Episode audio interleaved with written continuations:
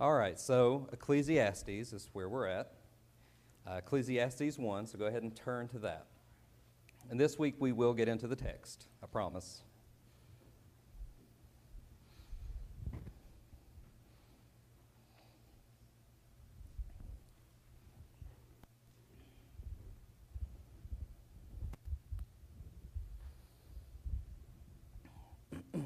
Ecclesiastes 1, and we're going to be looking at verses 1 through 11 this morning. Ecclesiastes 1 1. The words of the preacher, the son of David, king in Jerusalem. Vanity of vanities, says the preacher. Vanity of vanities, all is vanity. What advantage does man have in all his work which he does under the sun? A generation goes and a generation comes but the earth remains forever. Also, the sun rises and the sun sets, and hastening to its place, it rises there again, toward the south, and then turning toward the north. The wind continues swirling along, and on its circular courses, the wind remains, uh, returns rather. All the rivers flow into the sea, and the sea is not full. To the place where the rivers flow, they flow again. All things are wearisome man is not able to tell it. The eye is not satisfied with seeing, nor is the ear filled with hearing. That which has been is that which will be, and that which has been done is that which will be done. So there is nothing new under the sun. Is there anything of which one might say, See this, is it new? Already it has existed for ages, which were before us. There is no remembrance of earlier things, and also of the later things which will occur. There will be for them no remembrance among those who will come later still. So I want to quickly recap what we talked about um, last week. And I won't do this every time, but it's important to have a reminder as we begin looking at Ecclesiastes what we're looking at. Last week we went through the background information of the, uh, of the book. We saw that Ecclesiastes is a book of wisdom. It's, it's meant to impart wisdom to the reader.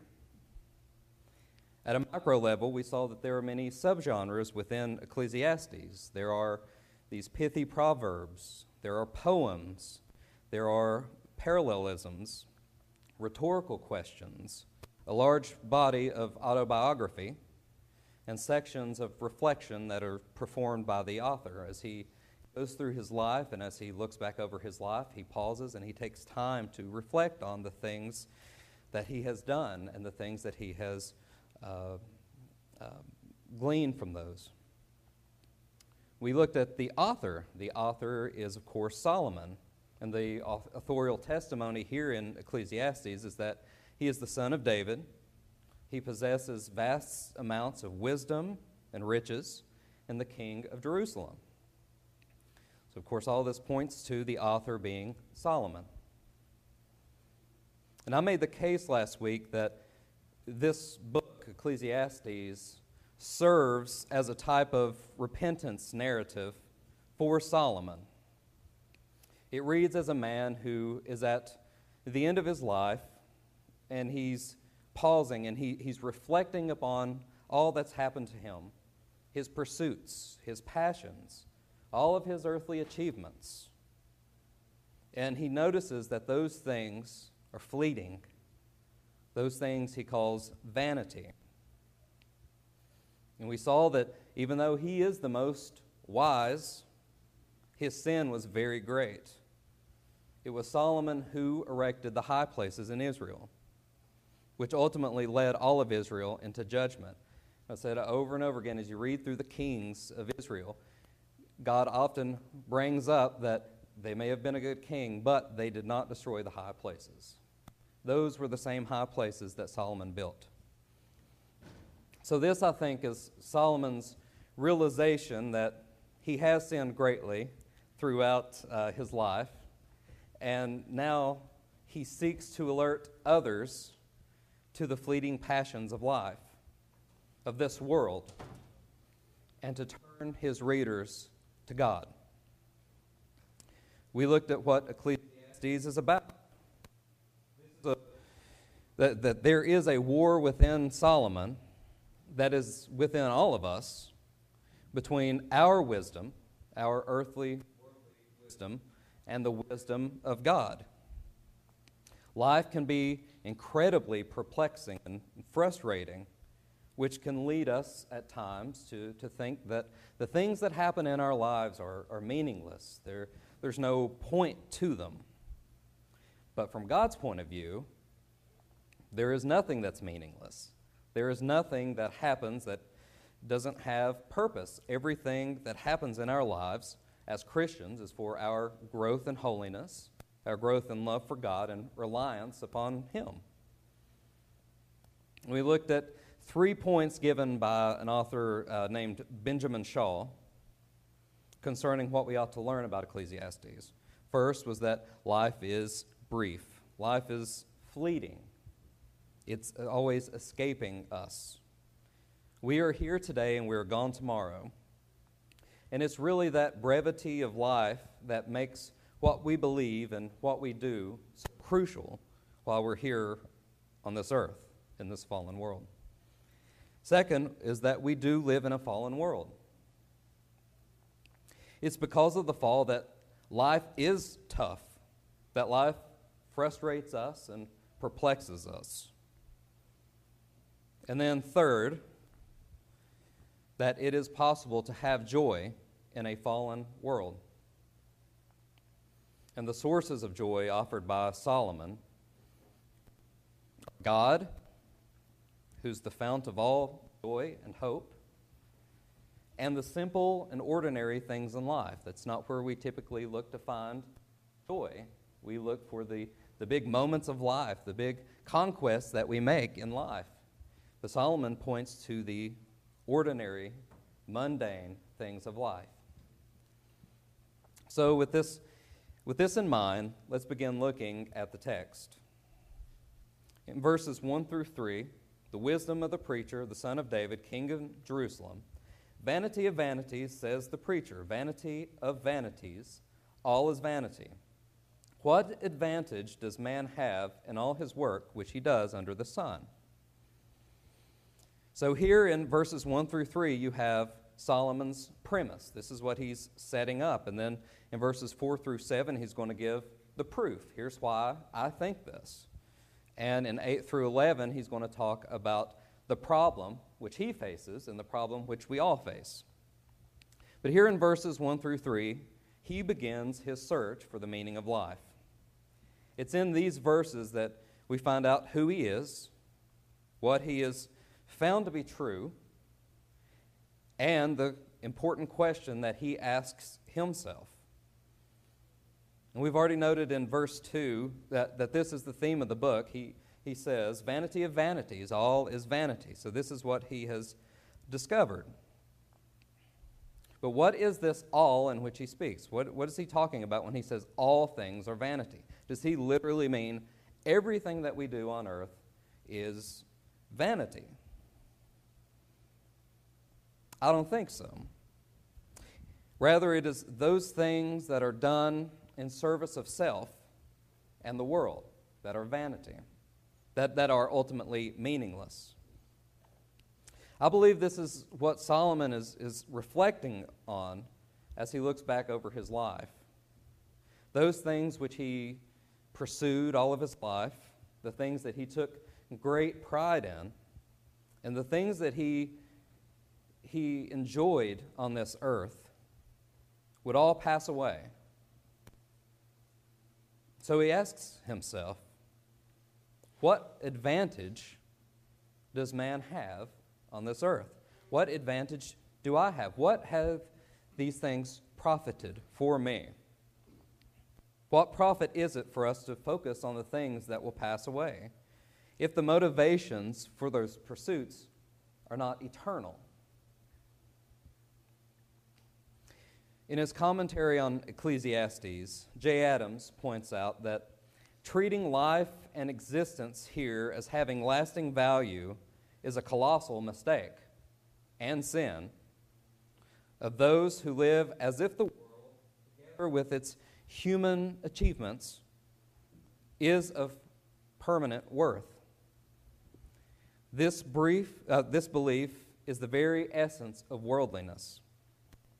To toil and to worry over the matters that pertain to the present order of things, as if they were permanent, giving one's life to their pursuit, is the supreme folly. So he's saying here that the supreme folly that we can, that we can make in this life is to treat temporal, worldly, earthly things as having eternal value. That is the supreme folly of man. If any one man had the resources to pursue every passion of life, every experience, every interest, anything he wanted, it would have been Solomon. As the king of, of Israel, he had full freedom to do whatever he wanted to do. He could pursue every interest on earth. He was not hindered by financial limitations. Yet every pursuit that he put his hand to resulted in frustration. And it caused him to say that all is vanity, all is fleeting. There is nothing that can satisfy my soul. In verse 3, we have another key passage of Ecclesiastes. Solomon What advantage does man have in all his work which he does under the sun? And as I've already pointed out, one of the points of Ecclesiastes is to remind us that, that life is brief and we live in a fallen world. And it's important to note that here Solomon uses a phrase that I believe he uses 29 times in Ecclesiastes, and it is under the sun. It's used 29 times. There is little doubt that Solomon is solemn to the extent of the life that he lived. He is quite solemn at this point. But it's worth noting that throughout the book, whenever he wrestles with these different passions, the, these pursuits that, that he went after, it's always within the framework of being under the sun. So, what does he mean by under the sun? Well, to put simply, it's to live life with a worldly mindset. It, it's, it's to live life with worldly goals in a world that is cursed by the fall. So, what, what we really find here in this book is a man who is incredibly pessimistic about the pursuits of man, but he is incredibly optimistic about God and God's purpose. So, so there you have the contrast. He's, he's very pessimistic about the worldly man, but very, very optimistic about God, God's providence, and God's will. Another important aspect uh, of this question is its universality. Notice that he doesn't just say, What advantage did I gain from chasing passions and pursuits? He doesn't limit this to himself. Instead, he says, What advantage does man have? Not just man in general. Now, this is really a question of universal importance to all of us, and one that man has tried to answer for centuries. At a foundational level, the question being proposed is of existential importance. What is the purpose of our being here on earth? That's a, a, question that Solomon is essentially asking. What are we to do while we're here on earth? Is there value in the things that we do on earth? Do the things that we do benefit us? These are very weighty and important questions, and many philosophers, many men have tried to answer these questions. They've spent their entire lives in pursuit of these quest- uh, answers to these questions. Some has found the answer uh, in the pursuit of wisdom, and Solomon's going to talk about the pursuit of wisdom as, as being the, the greatest good that one can offer humanity, is to pursue wisdom. Others, such as the, the hedonists, believe that the highest good in life is to do whatever that satisfies your own desires. There are materialists who spend their lives amassing wealth and belongings. There are fatalists who thinks that it doesn't matter what we do anyway, we're all going to die, nothing matters, so just do whatever you want to do.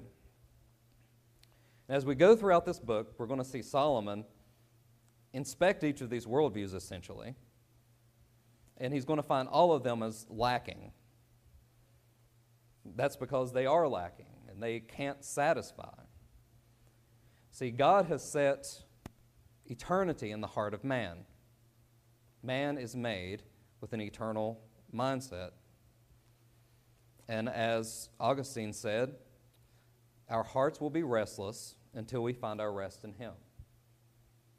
The only cure to a restless heart is Christ. Looking at verses 4 through 7, you're going to see the proof given by Solomon. So you have the premise that all these things are, are vanity, and he's going to spend the rest of the book looking at all these different things as being vain pursuits. Here he's going to talk about the proof. Here's why I think that. Here's why I have arrived at this uh, position. Looking at verses 4 through 7, it says, A generation goes and a generation comes, but the earth remains forever. Also, the sun rises and the sun sets. And hastening to its place, it rises there again, blowing toward the south and then toward the north. The wind continues swirling along on its circular courses. The wind returns. All the rivers flow into the sea, yet the sea is not full. To the place where the rivers flow, they will flow again. So here he roots his his proof in nature. He's comparing two things man who's made in the image of God and the rest of creation, the, the earth, which God had also made. And he's looking really at the, the general workings of the earth, how the earth works in an orderly fashion. And the contrast that he's really making is between what is permanent and what is not permanent, what is impermanent. The time that we have on this earth is very, very short. And we tend not to think about that, especially in our youth.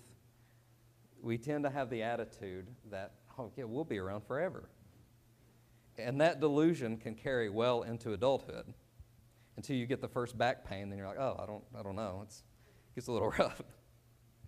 but but generations do come and they, they do go on this earth. And they do so very, very quickly. One generation is born on the earth while another leaves.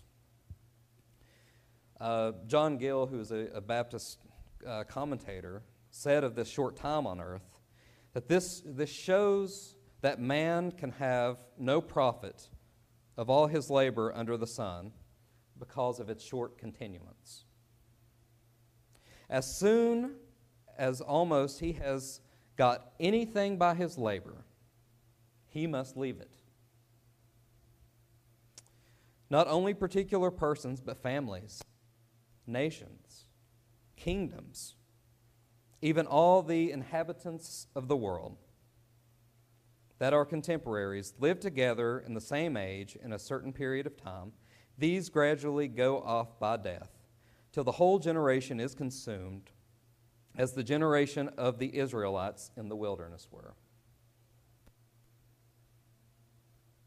So I read this and I thought of, of a man who, who, put, who puts his hand to, to, his, to his work, to his job, and he labors tirelessly to the bone, working his hands to the bone. He saves every penny, he hoards every dollar only to arrive at a point where he thinks, now I can rest and I can enjoy the fruits of my work. And then he dies in his old age and enjoys it. The things that we amass in this world will soon, we will soon leave for another to enjoy. And Solomon mentions that later on. So, what is the folly of the man who works himself to the bone? He hoards up all of his money. and he gets to the end of his life to enjoy it, and he can't. What, what is his folly? He didn't take time to enjoy life as he lived. There's nothing wrong with a savings account. That's a good thing. There's nothing wrong with working. God created us to be workers. But if that is the pursuit, and if there is no eternal mindset behind it, it is vanity. Solomon goes on here to mention the wind and the seas. Uh, the wind first blows this way and that, to the north and to the south, and it returns from where it came. But then again, compared to man, man is not so. Man passes by like the wind and then does not pass back, does not come back by. The seas, they constantly, or the rivers, they constantly go into the sea. They flow into the sea, and the seas are never full. Water evaporates, then from the heavens, rain comes down and fills the streams, which again fills the rivers, this cyclical motion. But of man, nothing will last. Each generation will rise to do its work on earth, and then we'll pass away to leave it for another to enjoy. Think of the great cities in history, these, these colossal monuments of human achievement, of human ingenuity, civilizations that thought would last forever. But then, after a few generations, it crumbles What about the great leaders that, that we often read about in history? Where did their pursuit lead them? Where are they now? They're not on the earth. Their nations are gone to a large extent. They were renowned while they were on the earth for their riches, like, like Solomon for his rich, for his riches, for his, his power, his wisdom but then he is no more on earth. There are men that rise to prominence, to great stature, only to suffer the same fate as the common man. Solomon suffered the same fate as every man will suffer, which is death.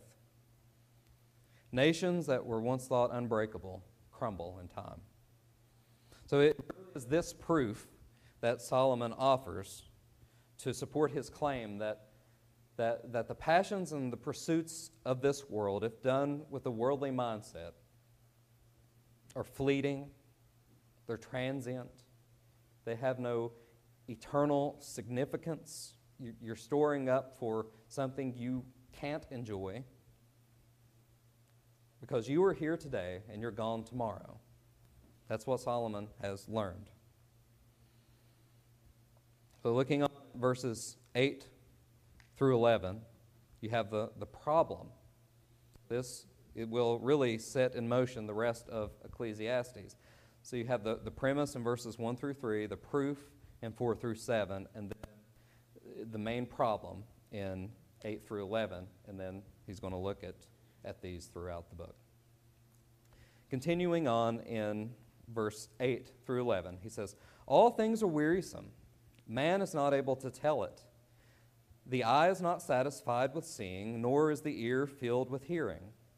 That which has been is that which will be, and that which has been done is that which will be done. So there is nothing new under the sun. Is there anything of which one might say, See this, it is new? Already it has existed for ages, which were before us. There is no remembrance of earlier things, and also of the later things which will occur. There will be for them no remembrance among those who will come later still.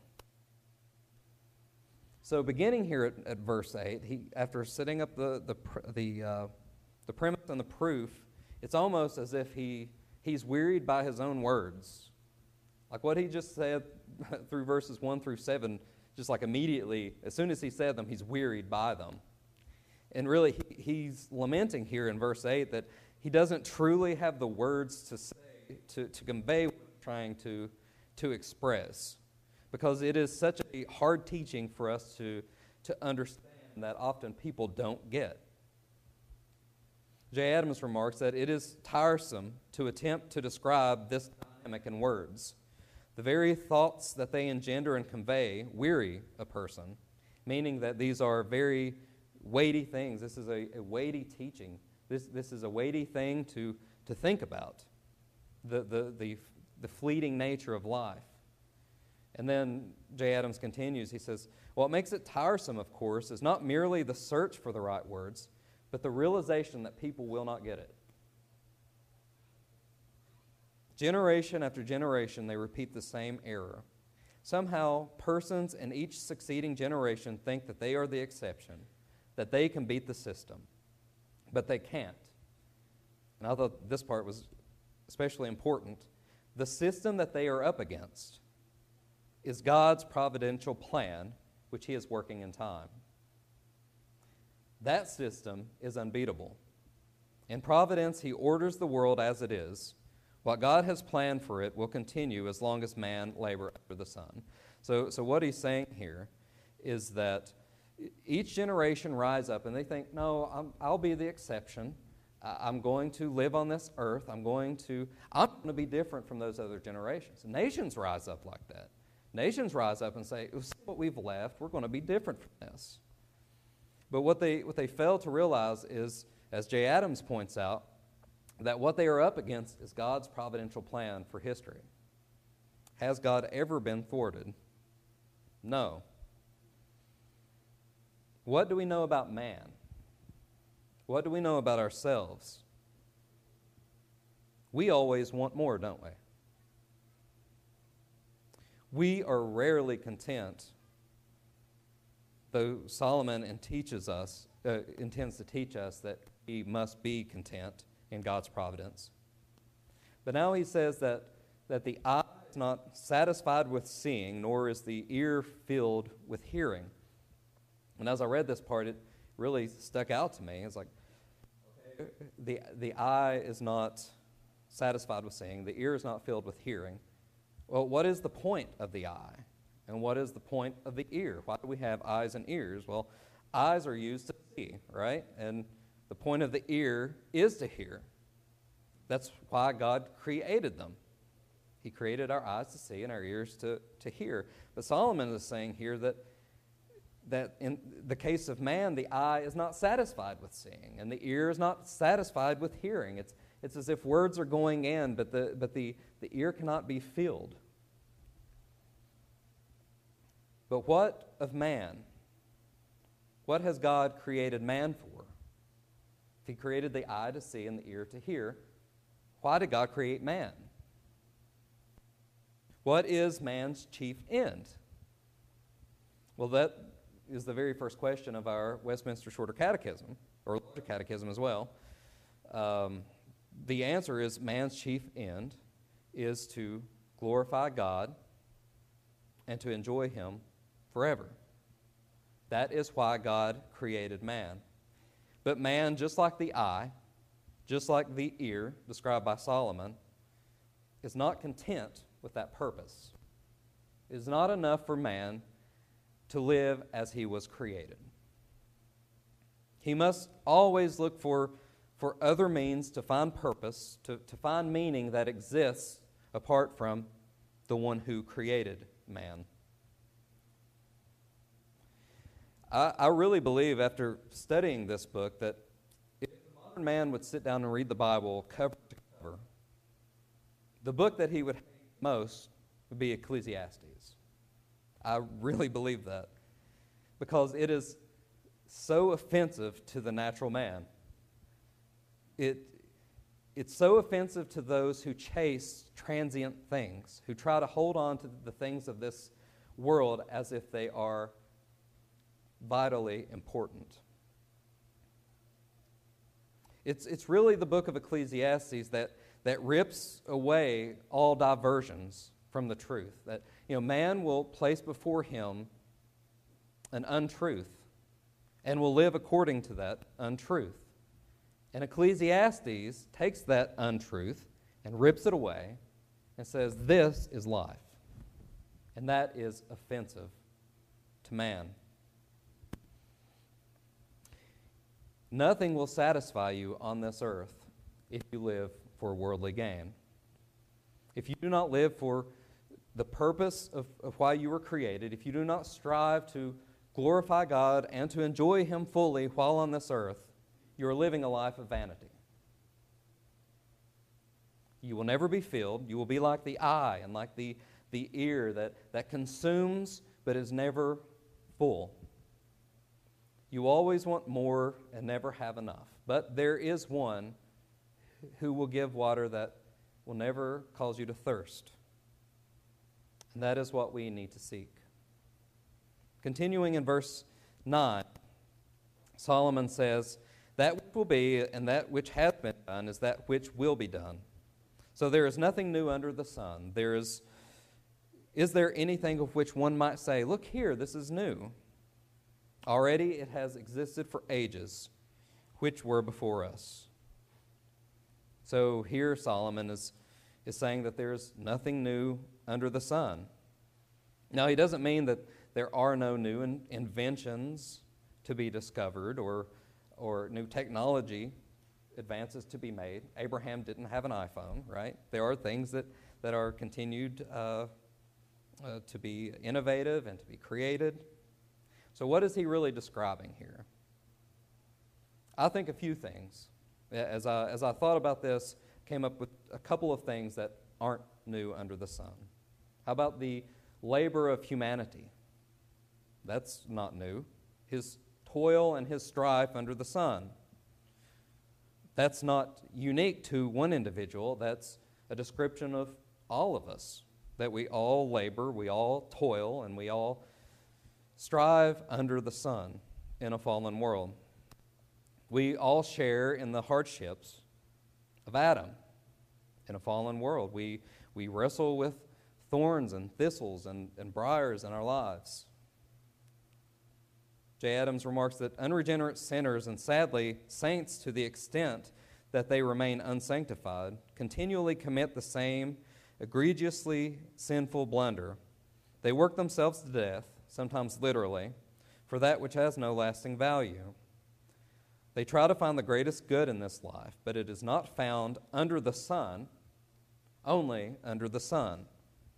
Now, I like that little, uh, little phrase that he uses, a little play on words.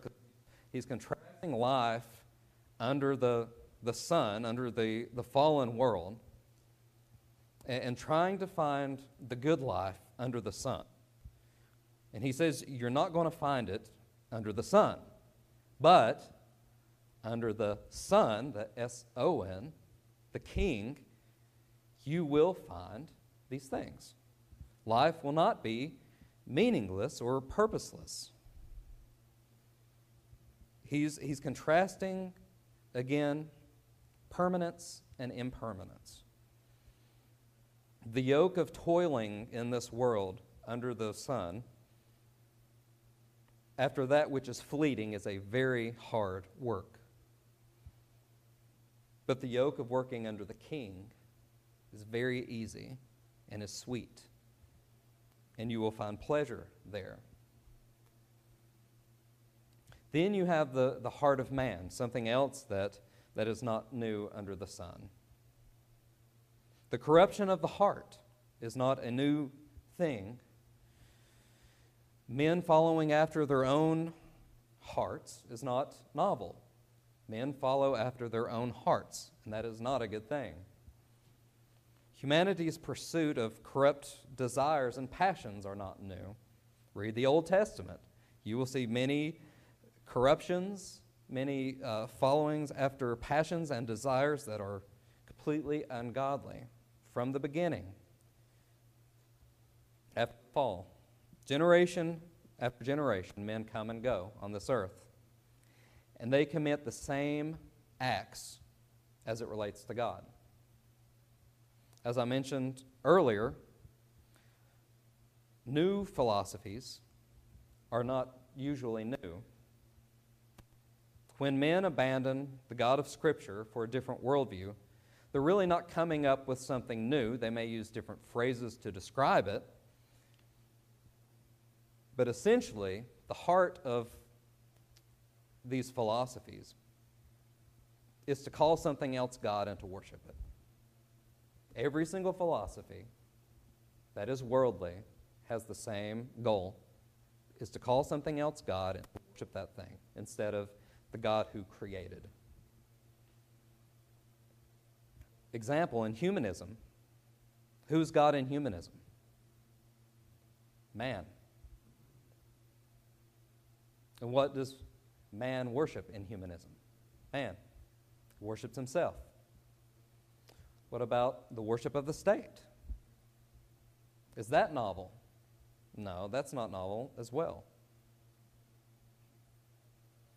It is giving what properly belongs to God to, to a group of men unworthy of worship. And th- this is really the core of all worldly philosophies giving what belongs to God to another. At the core of every philosophy followed under the sun is an attempt to shrug off Yahweh, the living God, and live according to what man deems best. What about heresies? What about new heresies? New heresies are rarely new.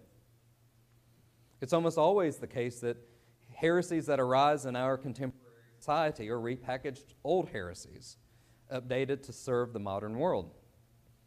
So even heresies are usually not new, which is also why it's important to study and learn from church history. It's because of this that Solomon concludes this section with verse 11, where he says, There's no remembrance of earlier things, and also of the later things which will occur. There will be for them no remembrance among those who will come later still. If we look at our society today, it's quite obvious that humanity does not learn from the past. There is a great resistance to learn from the former things. Sadly, this can even happen to Christians, not just worldly men. We rarely learn from the past.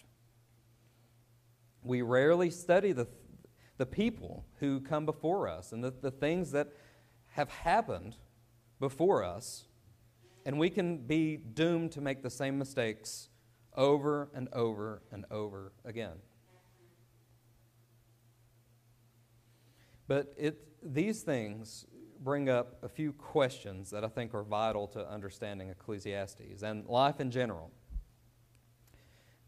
Verses 1 through 11, what we've looked at, sets up the whole book of Ecclesiastes. And, and Solomon will use this as a foundation for his arguments and for everything that he says. He's, you're going to see he keeps referring back to verses 1 through 11, and we'll continue to look back at verses 1 through 11 because that's what Solomon does. But he, he continues to, to go back to these. As I thought about this, I thought, okay, I've read this. Is this a biblical worldview? What is Solomon placing before us? Is this a biblical worldview? And what I mean by this is, is Solomon saying that things are truly meaningless, or is he answering the fool according to his folly? Well, I think he's doing both, essentially. Uh, to some extent, what he's saying, yes, generations do come and go. The earth does remain forever, uh, remains for a new generation. Men will not hear that they are going to die that life is fleeting and transient, and that the things of this earth, it's like I mentioned, it's like grasping at air. You reach out and you try to grab it, you try to grab the air, and you can't quite hold on to it. It just escapes you. That is life on this earth. But as to meaninglessness or purposelessness, no. From a biblical worldview, nothing is meaningless, nothing is purposeless. First, as it pertains to meaninglessness, we know that all things come to pass by the sovereign will of God. Literally everything has meaning because God has decreed it. For Christians, again, all things come to pass to mold us into Christ's image.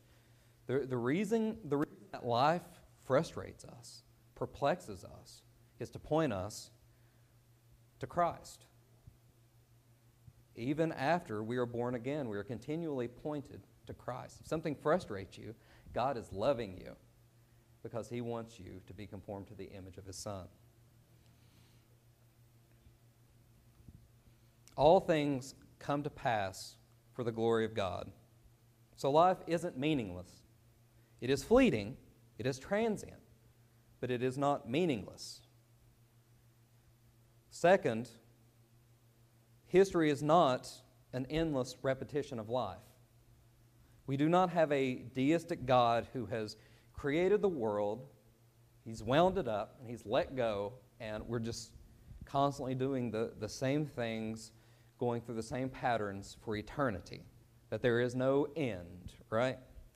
It is true that men often make the same mistakes. We do, because we don't learn from the past. That doesn't mean that history is an endless cycle. History has a beginning, Genesis 1. History has an end. And the purpose of all of history is for God's glory and the glory of His Son. Throughout history, God is redeeming a people for Himself, and there will be an end of that process. See, a cyclical view of history, thinking that there is no point, we're just on a hamster wheel, is a hopeless point of view and an unbiblical point of view. Therefore, if you place your identity in these things, you will have no lasting hope.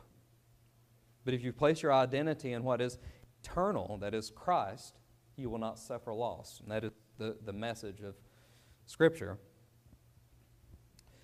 I think as we go through Ecclesiastes, I felt this. I think you will too. The, the real tension that is in the book between a worldly worldview and a Christian worldview.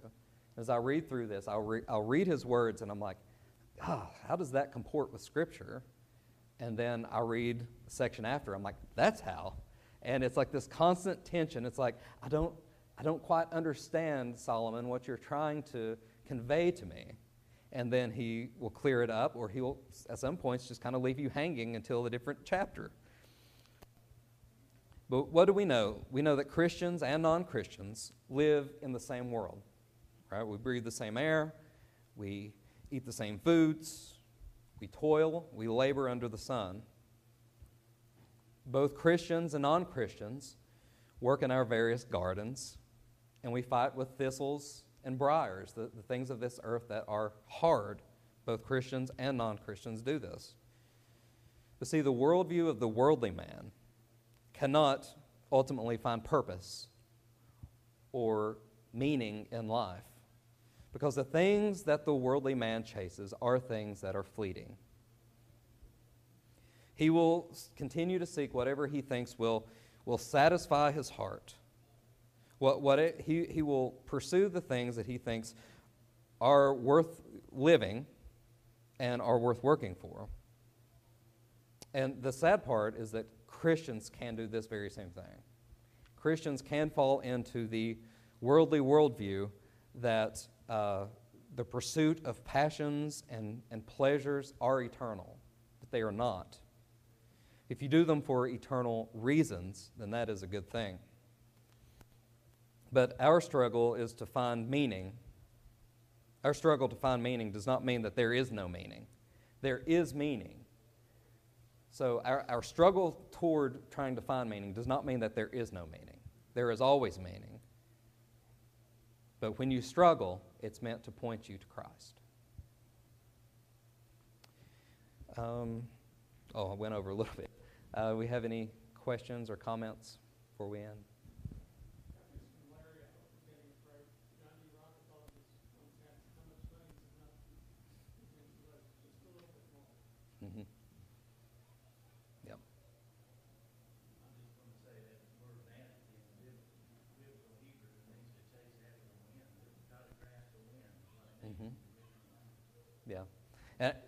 and when we get there, I'm going to bring up that point. We're going to look back at verses 1 through 11 and Solomon talking about the wind. He says it blows to the north and to the south, and then it, it swirls back around. And you stand outside on a windy day, you'll feel the wind blow this way and that way. So it's like man chasing after this wind. He's running hard this way, and then it flips, and he's like, gotta go back and gotta go back. So, so we're going to look at that, the, uh, the idea of man continually chasing after something that he cannot catch. Anything else? Okay, let's pray. Father, we thank you for this day. We thank you for being able to uh, study your word here in Ecclesiastes. We pray that we will lay these things up in our heart and that you will use these things to mold us into the image of your Son. Help us to pursue things that are eternal, not the things that uh, have no relevance toward uh, our purpose here on earth, which is to glorify and enjoy you forever. Uh, we now ask that you would prepare our hearts for worship. Help us to hear your word and to love and obey you. In Christ's name we pray. Amen.